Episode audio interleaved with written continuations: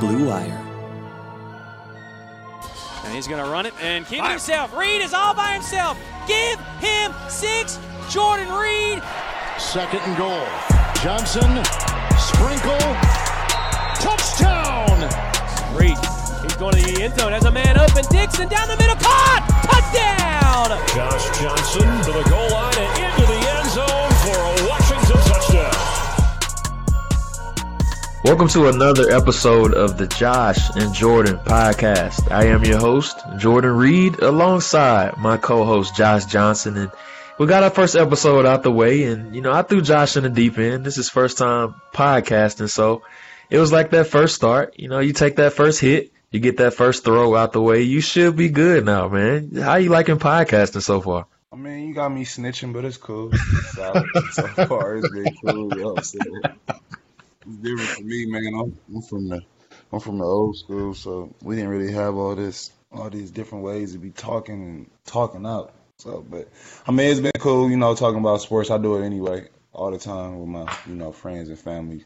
Like so, I mean, they just like, I've always got recommended to do something like this, but I'm anti everything until I get comfortable. So it's been solid though. I mean, you you know, you've been a good help for me, good vet, good vet leadership. You know what I mean? I mean, I'm just trying to be the bridge gap guy here, man. You you the new guy in town. You know, they paid you all the guaranteed money. You the high draft pick. I'm just the old season vet to, to, to, to make the way for you.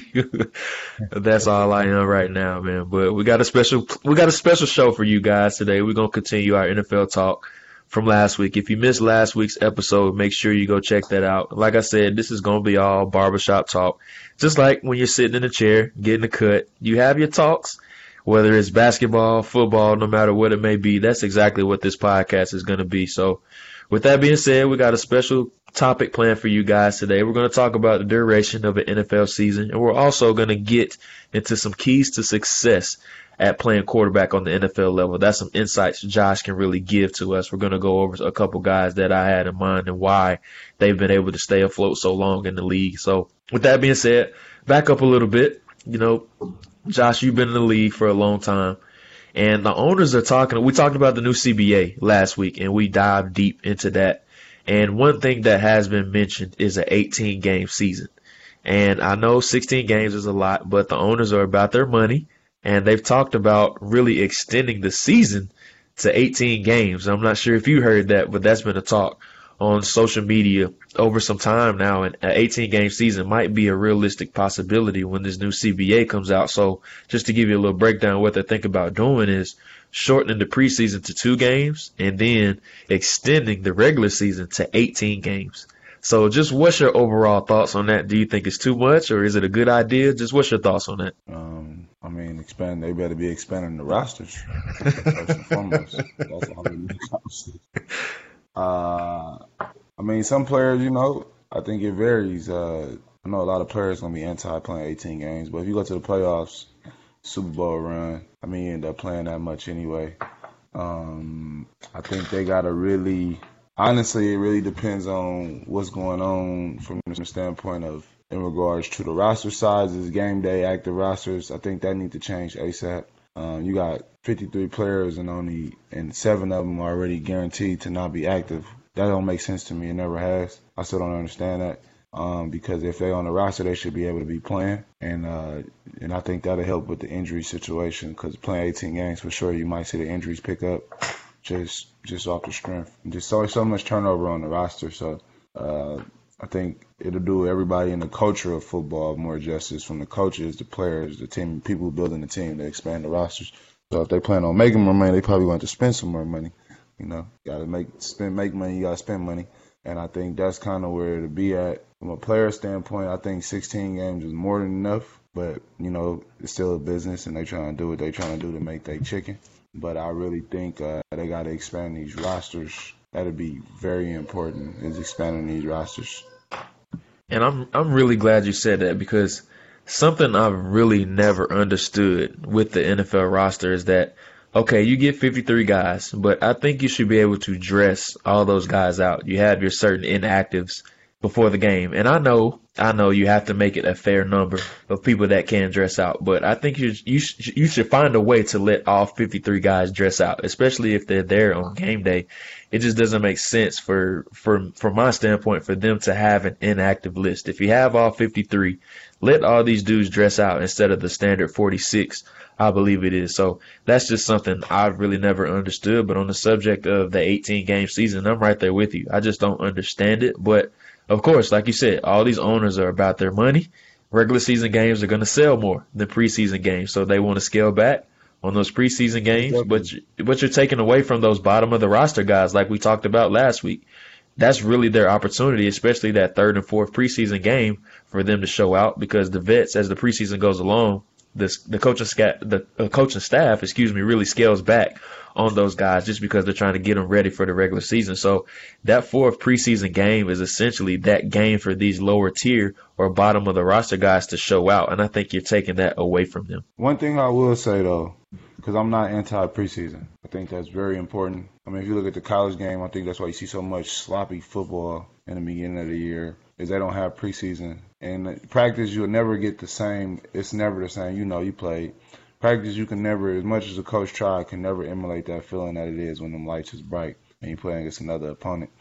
And so I think you need to have the preseason to get everybody tuned up because the, every game, every minute, every second of an NFL game is so critical. I wouldn't want it to be your first game as a team to go out there and be that'll be your first representation of your your team for that upcoming season. So I think that's I'm not anti preseason. I think the preseason is hella important, and also the way the structure of the CBA is set up, the way the business is set up. Um, if you're gonna have these younger rosters, and you're not gonna allow them to go out there and go through their mistakes, trial and error through preseason, that's gonna be a that's gonna be that's gonna hurt a lot more teams than it's gonna help a lot more teams because of the fact that these young like the off seasons is shorter, the time in the building is shorter, the development of the player is shorter within this new CBA. So that it's nothing like real game film to actually go out there and see yourself, be able to evaluate yourself when you're going against another man to you know to see if you're applying your fundamentals. This, that, and the third. You got so many different factors that play into practice. The main one, it being scripted, and the coach gonna tell you what's gonna happen. So like you ain't really never getting in that real flow that you will really get into in a game to be able to evaluate yourself as well as to be evaluated as a player. So I think that's preseason. I'm not anti preseason. I think the preseason should keep going. Could they shorten it? Yeah, probably. I know shouldn't, shouldn't no team be playing five games. I agree with that, but some teams do. And then uh, if they're gonna add another two games, and for sure got to get bigger rosters, and they gotta let everybody that's on the team play, like the opportunity. Unless they injured, if they injured, then that's different. But if you got a healthy dude sitting right there that can run down on special teams instead of your starting linebacker or your starting safety. I mean, to me, that's a direct reason why people get hurt. Right. And they on the field more. College, you got 90 players, 100 players. In the league, you got 40 something. And it's the intensity of the game is way more, you know, way more intense. The players is way better. Everything is just that more heightened with less players. So I think that has, I think that that part can be looked into a lot more to see if they can change that. But like I always say, I ain't in that room. right, where the decisions get made. But I did want to ask you this. I want to pick your brain on this a little bit because you're in the building. You've been a part of preseason. You've been a part of regular season. Does that last game really matter? Or is their mind pretty much already made up? Going into that last preseason game. For the bottom of the roster, younger players off the streets, hell yeah. Hell yeah. Careers is made in that fourth game. Boy, I wouldn't be here if it wasn't for the fourth game. Because you'll walk into a situation where you just, you know, you're just another guy on the roster. You're kind of a body. You know, they don't really have any plans for you. And your, your situations that you can always be evaluated under can be going against, could be borderline scout team reps. And I mean, yeah, you can make plays on, on off that, but I mean your chances are are limited if that's your only opportunity to get evaluated. But you know, getting put in that four preseason game, it's kind of like the most talented dude's gonna always show because it's real simple scheme. You know, everybody playing both ways, doing this, that, and the third. So I think that's the game where you really can see the, it's the unknown Super Bowl. That's what I like to call it. You know what I'm saying? That's the, a lot of unknown dudes really get to make or break their career. So hell yeah, that that fourth game is important when you're talking about bottom of the roster, practice squad, rookies, undrafted, unknown players. But from the standpoint of the grand scheme of your team, uh, they pretty much be having their team made up from what I've experienced. And that's something I've always wanted to know just because there's so much stock that goes into preseason games, especially the last one. And you see, like, I know you don't have this perspective, but just being from a fan perspective and looking on the outside in, there's fans that fall in love with this one guy that's just showing out in preseason mm-hmm. every year. So that's why I always wanted to know if that game really does matter. I've had the belief that it really does matter, but just hearing that now, I, am really glad that I got clarity on that. No, it matters. It matters a lot. It matters a hell of a lot. So, I mean, it's, it saved my career. I ain't gonna lie. Even if I got cut, I performed well in that fourth game. To where you know that's the last tape somebody seen on me. So right. they need a they need a quarterback. Feel me? It's kind of position me to get another job. So I think that game is hella important for real. Right. I got you. So that's a perfect segue into what I want or what we wanted to talk about next, I should say, and that's keys to success at quarterback. And we're seeing all these young dudes pop up around the league. And like we talked about on the very first episode that ultimately did not end up getting recorded just because that was my fault. We had some technical difficulties. We had a really good discussion about some young guys around the league. We talked about Kyler Murray, Jared Goff, Carson Wentz, uh, Patrick Mahomes, all these young guys around the league and why they're having so much immediate success. So, from your perspective, you're a guy that's been on the field on Sundays, had success, you know, had some negatives that's happened along the way, just like all these guys have had happen as well. But why do you think the NFL, or let me back up a little bit, why are these guys having such success at the quarterback position right away? Um, just off my personal experience, um, coaches now are more are more open to catering to that guy's skill set. Like when I first got in the league, you had to come in, you had to play the game a certain way. You get what I'm saying? They were. It was only a few coaches that was really being open minded, and then I think it started there because now they're they're simplifying the game as much as possible for these dudes, like for protections. Like I'm, I, the, the few times I didn't been somewhere where a younger quarterback, I'm like, man, it's crazy how this, like how easy it is y'all get to learn like the stuff y'all just really ain't got to learn as much as I had to learn. Like I had to learn everything when I first came in the game, from defenses, protections, and everything. And I was a fifth round pick, and it was just like you couldn't even step on the field if you didn't know these things. Like, and a lot of quarterbacks wasn't guaranteed to play back then. Like I remember, you had first rounders that wasn't wasn't guaranteed. It wasn't like the narrative now. Oh, you draft him in the top ten, you got to start him. No, it wasn't that case until it was like playing when he ready. And what goes into when he was ready was really you adjusting to the NFL game. But what we see now is the NFL adjusting to these players. So it's a great opportunity for them. You get what I'm saying? Because they get to get out there yeah. and establish themselves. And there's no experience. There's nothing better than experience. Like so, once you get out there and actually feel it, see it for yourself, see how defenses see you as a talent, like that's the toughest thing as a backup. Like I dealt with until last year until I played. Like I didn't know how my game still transferred because I was only playing preseason, and you know that just kind of very vanilla, not really scheming or nothing. So I didn't know how how defenses saw me until I started. And then as you, know, you process and you playing the chess match with the D coordinator and the defense, you know, the defense, you seeing how they see you, and you can see when they change their defenses. you can see how they do little things here and there to adjust to what you've been putting on tape. And so if you get to learn that as a rookie, I mean, the opportunity for you to grow off of that is tremendous if you really out here learning the game. But and and I think also what goes with that always is for me is look at how much the CBA changed that though too, because we used to have so much time, bro, to like get developed. Like used to be with like my rookie year, I was back in the building in February. You know, yeah. film, throwing the trainers, grinding on the mental aspect of the game. So they had more time to make me learn the game the way that they wanted me to uh, learn it, and I had to figure out how to play my game within that. Now the time is so limited. And so I invested all this into this top quarterback. I got to figure out the most, the fastest way to get him comfortable. And you see that with so many different things. Like look at what Jared did from year one to year two when he got in a system that catered to his skill set. Feel me? Lamar Jackson got a system that catered to exactly to what he does. Patrick Mahomes probably can play anybody's system and ball out because he's no just cold with it like that. but like you just that, see that, that young man different, like you say. Just yeah, like and then like from the standpoint of like protections and all that. I mean, you play quarterback. Yeah. Like when I was in college, I didn't have to worry. Like I knew protections, but I just threw hot all day. Not in the league, right. I got to pick it up. You feel yeah. me? I gotta know how to pick it up. And there's multiple ways to do that. And it's tells and there's little things you use at the line of scrimmage, whether it be some motions, you feel me, some Yeah. formations, whether it be a, a snap count, just to, you know, get a tell of the defense so you can be protected and play at a fast level. And I think once you get to that point within your system, and if you grow with your system, a la Tom Brady, Drew Brees, who've been in the same system for years, Yep. then you get to that masterization level that they at. I mean, they ain't Tom Brady ain't never had a new system.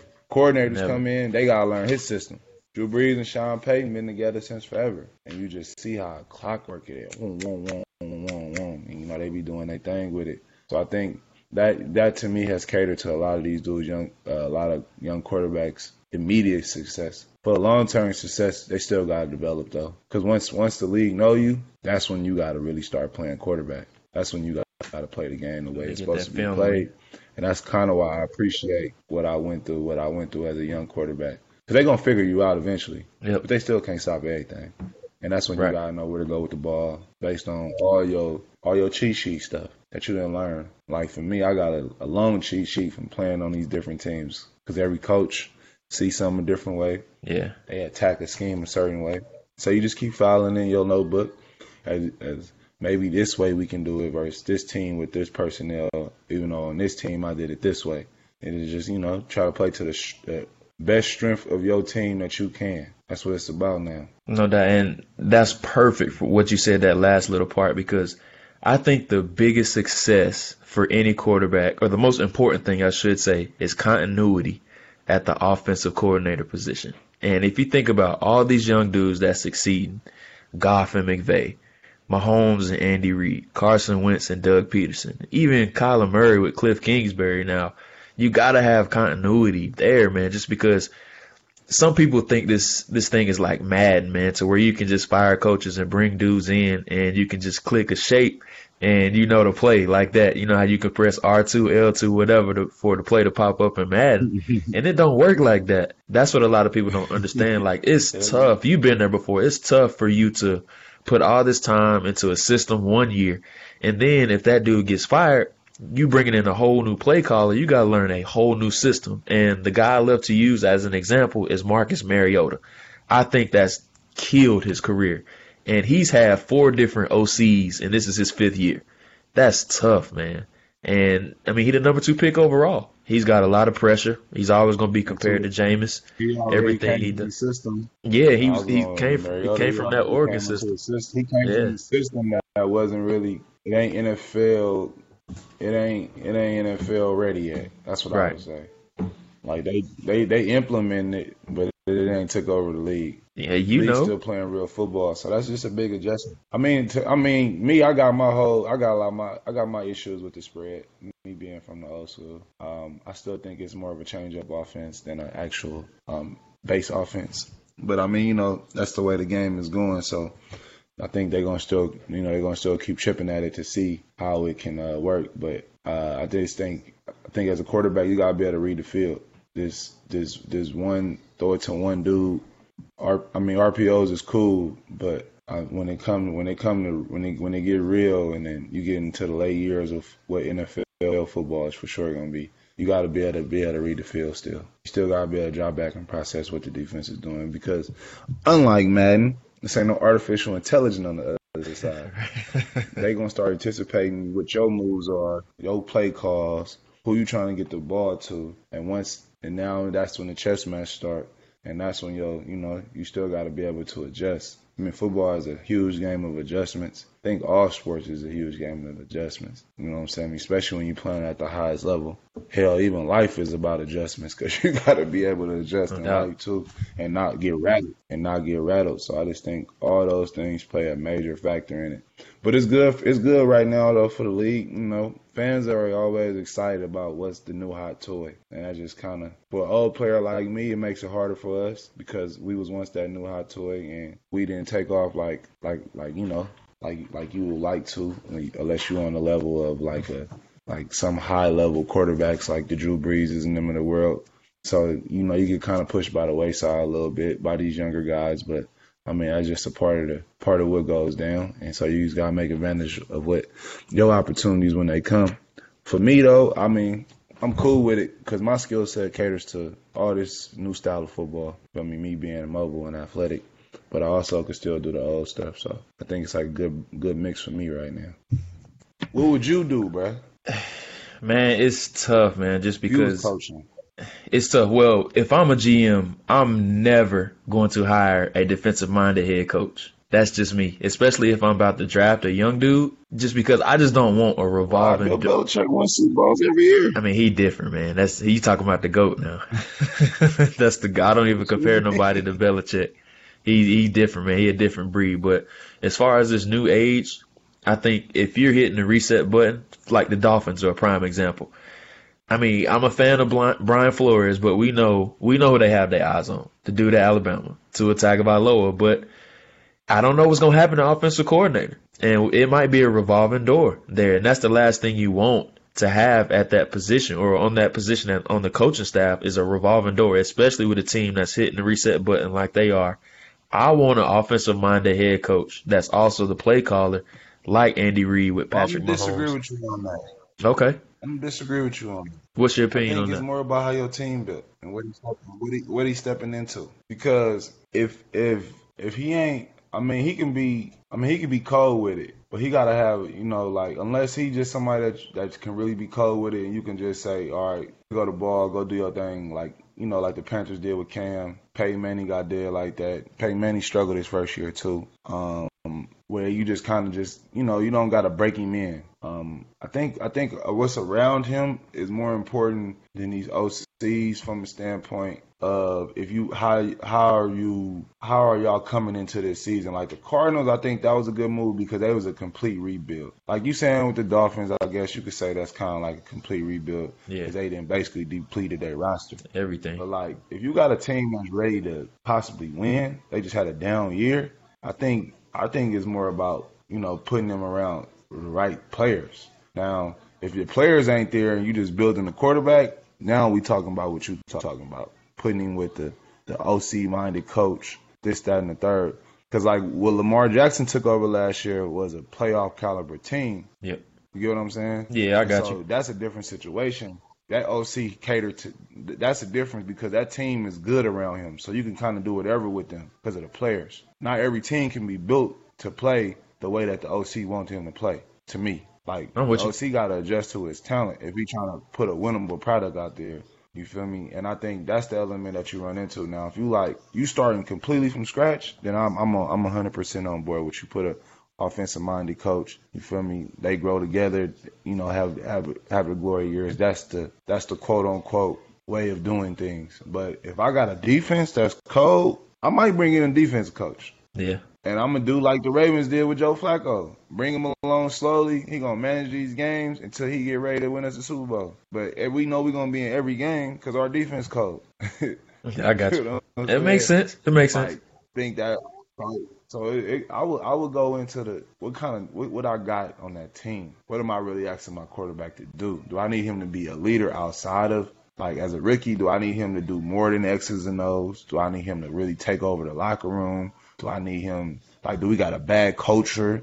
Like, cause some teams just need that piece. They don't really need everything else shit. They just need Right. somebody who can get in there and get the job done. Some teams need everything. You get what I'm saying? Yeah, I got you. They need the whole. They need everything. So I think that plays a major role in that. And and, and then it's who is that coach? Can he, is he adjustable? Some coaches like to me, it's two different kind of coaches. It's a coach that the great coaches know how to coach any player. Then you got the good coaches that don't even coach dudes that can fit their system. Right. And Great you see a lot of you, you, you see a lot of coaches like that too. And I don't want to name names or anything like that, but you have some coaches that are like my way or the highway, and it's like you're gonna fit in this system, or Yeah. I'm gonna cut you, or you just not gonna play. I kind of scratch my head on. I, I scratch my head with them sometimes. right? Because I mean, you can draw up all these nice plays, but at the end of the day, you got to have dudes that can execute it, and you have to find a way to fit your personnel or your scheme around your personnel, I should say. Because at the end of the day, the NFL is a results-driven business, and if you don't win, you're gonna get the axe real quick. Like my, I mean, this is from a player standpoint. Just over time learning about the Jimmys and Joes, not the X's and O's. The X's and O's do matter though. Don't get me wrong. They help you. They help you play faster. They help you play smarter. They help you. But at the end of the day, it's about the Jimmys and Joes.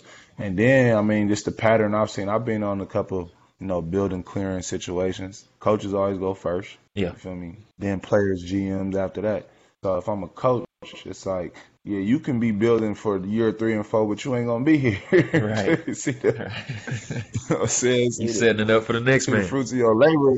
Then somebody else then took the fruits of your labor Yeah. and built their whole life off of what you didn't, what you try to establish. So there's that fine line, man, of, of really getting in there and doing your thing. To me, you gotta get in there and do your thing, and establish yourself. So what do I have? What do I have? What can we? What, where is we really gonna be able to contend it? Like it might be us playing small ball defense, winning nine to twelve games. Everybody Yeah. wants to score 40 points, but if my team ain't ready to do that, I'm not going to do that. My team is going to be, I'm going to play the strength of my team. That's my offense scoring 40. All right, then I'm, you know, I'm going to get some pass rushers or something.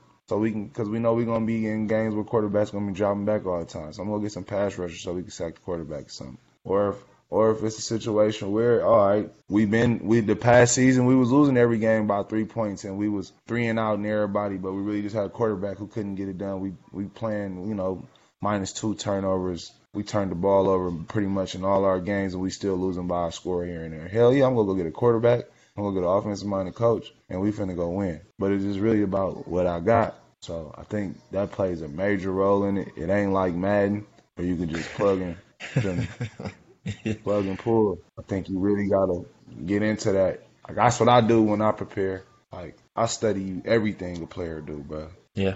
Like I look for when a dude quit. Like I look for is he Bob? Is he the same player in the first from the fourth? You feel me? Like all that matters because that tell you a lot about that player when you Yeah. competing against them, and that No also doubt. show that character of that team, and then the character of that team. All our games in the league is gonna be close, so that's why the league smacks so hard because it really reveal your character continuous. Like when you unprepared, it's gonna you know it's tough. It was tough if you unprepared, but once you prepared and you've been around, your character shine through. Guys that ain't built for that moment, it shows. Show People true colors.